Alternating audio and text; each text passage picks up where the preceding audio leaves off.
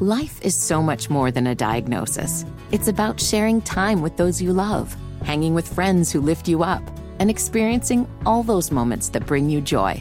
All hits, no skips. Learn more about Kisqali Ribociclib 200 milligrams at kisqali.com and talk to your doctor to see if Kisqali is right for you. So long live singing to the oldies, jamming out to something new, and everything in between. Hunter Bailey, he might be able to do it. He's on the Bodyworks Plus guest hotline. You can find him on Twitter at Hunter underscore Bailey 45. He's a Renaissance man. He covers the Charlotte Hornets for the Charlotte Post, and he covers the Charlotte 49ers for the Charlotte Observer. Hunter, we appreciate the time, man. How are you?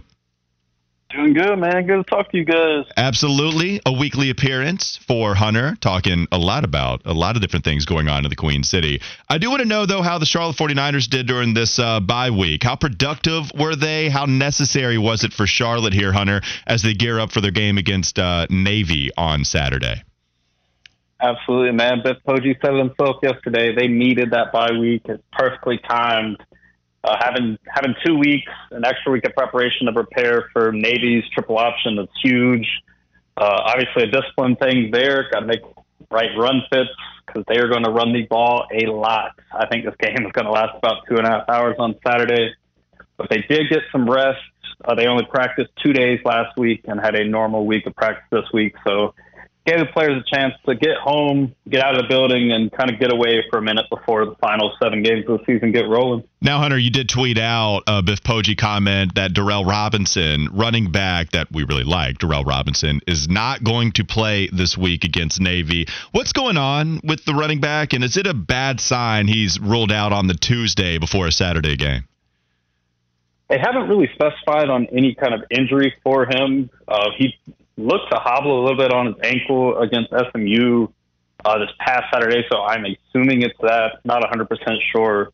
Uh, but you're right. rolling him out on a Tuesday, knowing, hey, this guy isn't going to be there, uh, it opens the door a little bit from, for some of the other running backs. Teron Kelman, number zero, will be featured heavily this weekend, and then Joaquin Banga as well. But definitely tough to know in a game that's going to be dominated by the rushing attack that you're missing your number one guy on Saturday.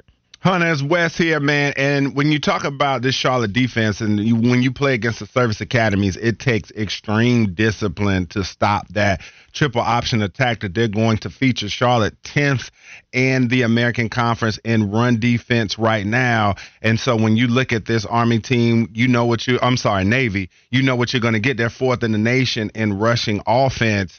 How nervous are you about this defense going up against that? Charlotte's defense has actually held up pretty well in the run department compared to the past few years. And anyone that's listened and that's watched knows that's the case. They've given up some big plays, but overall, they're holding teams kind of within the box. You said 10th in the AAC, and they're going to be tested, right? Navy has a fullback. Fullbacks are back, guys. They have Alex Tecza rushing for almost eight yards a carry, leads the team Navy's rushing for like 258 yards a game, which I mean it makes sense, right? If your offense is handing the ball off 90% of the time, you should be top five in the nation, and that's what they're going to do. Charlotte, Charlotte's practicing without a football, and if you guys have played, whether it be high school, college football, you know option practices are the toughest because everyone is getting tackled, and so you know there's a lot of physicality going on at Jerry Richardson Stadium this week.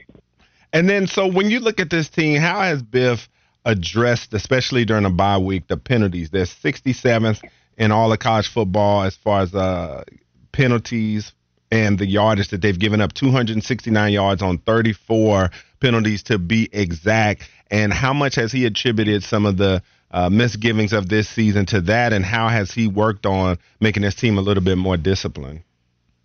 Absolutely. They just keep saying over and over, do your job. If you do your job the correct way, you're not going to get those penalties. And there have been some big been some big penalties, right? I mean, you think even the SMU game, not this past weekend, but the one before, they're giving up face mask penalties when they have SMU in third and long. So you're turning field goals or punts into touchdowns, and teams are going to continue to take advantage of that until Charlotte puts those pieces together. You think a bye week like this gives you time to kind of reflect, look at what you're doing wrong, and try and take advantage of it. And going against a team like like Navy, they've only turned the ball over, I believe it's three times this season. So they're not going to beat themselves. And Charlotte can't either. If they shoot themselves in the foot with silly penalties, whether it be in the red zone or on third and third and down distance situations, that could be a killer for Charlotte on Saturday.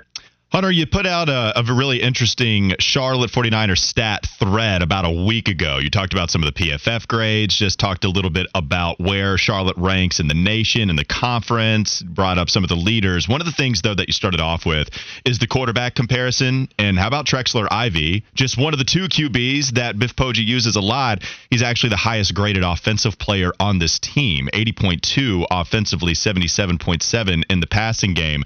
Yet they still roll with Jaylon Jones quite a bit bit, Hunter. Do you see Ivy or maybe Jones, if he continues to rush the ball like he can, do you see Biff Poggi picking a quarterback and rolling with that guy as the season goes on, or, or are we going to see this for the rest of the season? I do not. Um, it's it's looking like it's going to be Ivy and Jones, kind of what they do well. And Biff says it's hard to prepare for for them like that because each of them can do a little bit of everything we've seen that Ivy struggles when teams blitz, and they're blitzing over 50% of the times that he's at quarterback because they have, I mean, everything out there is free game, right? They're watching Maryland heat him up and him throwing it into the ground, getting sacks. Every team out there is watching that.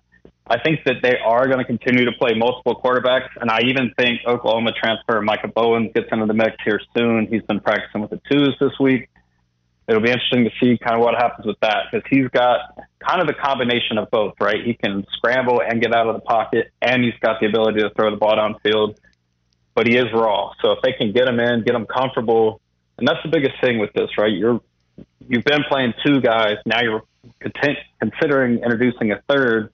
How do you give confidence to these guys? Like, hey, even if I make a mistake, you know, I might not play again today and be able to go out there and lock in and really rally with your team because stepping into that quarterback or stepping into that huddle as the quarterback, they're the leader of that group.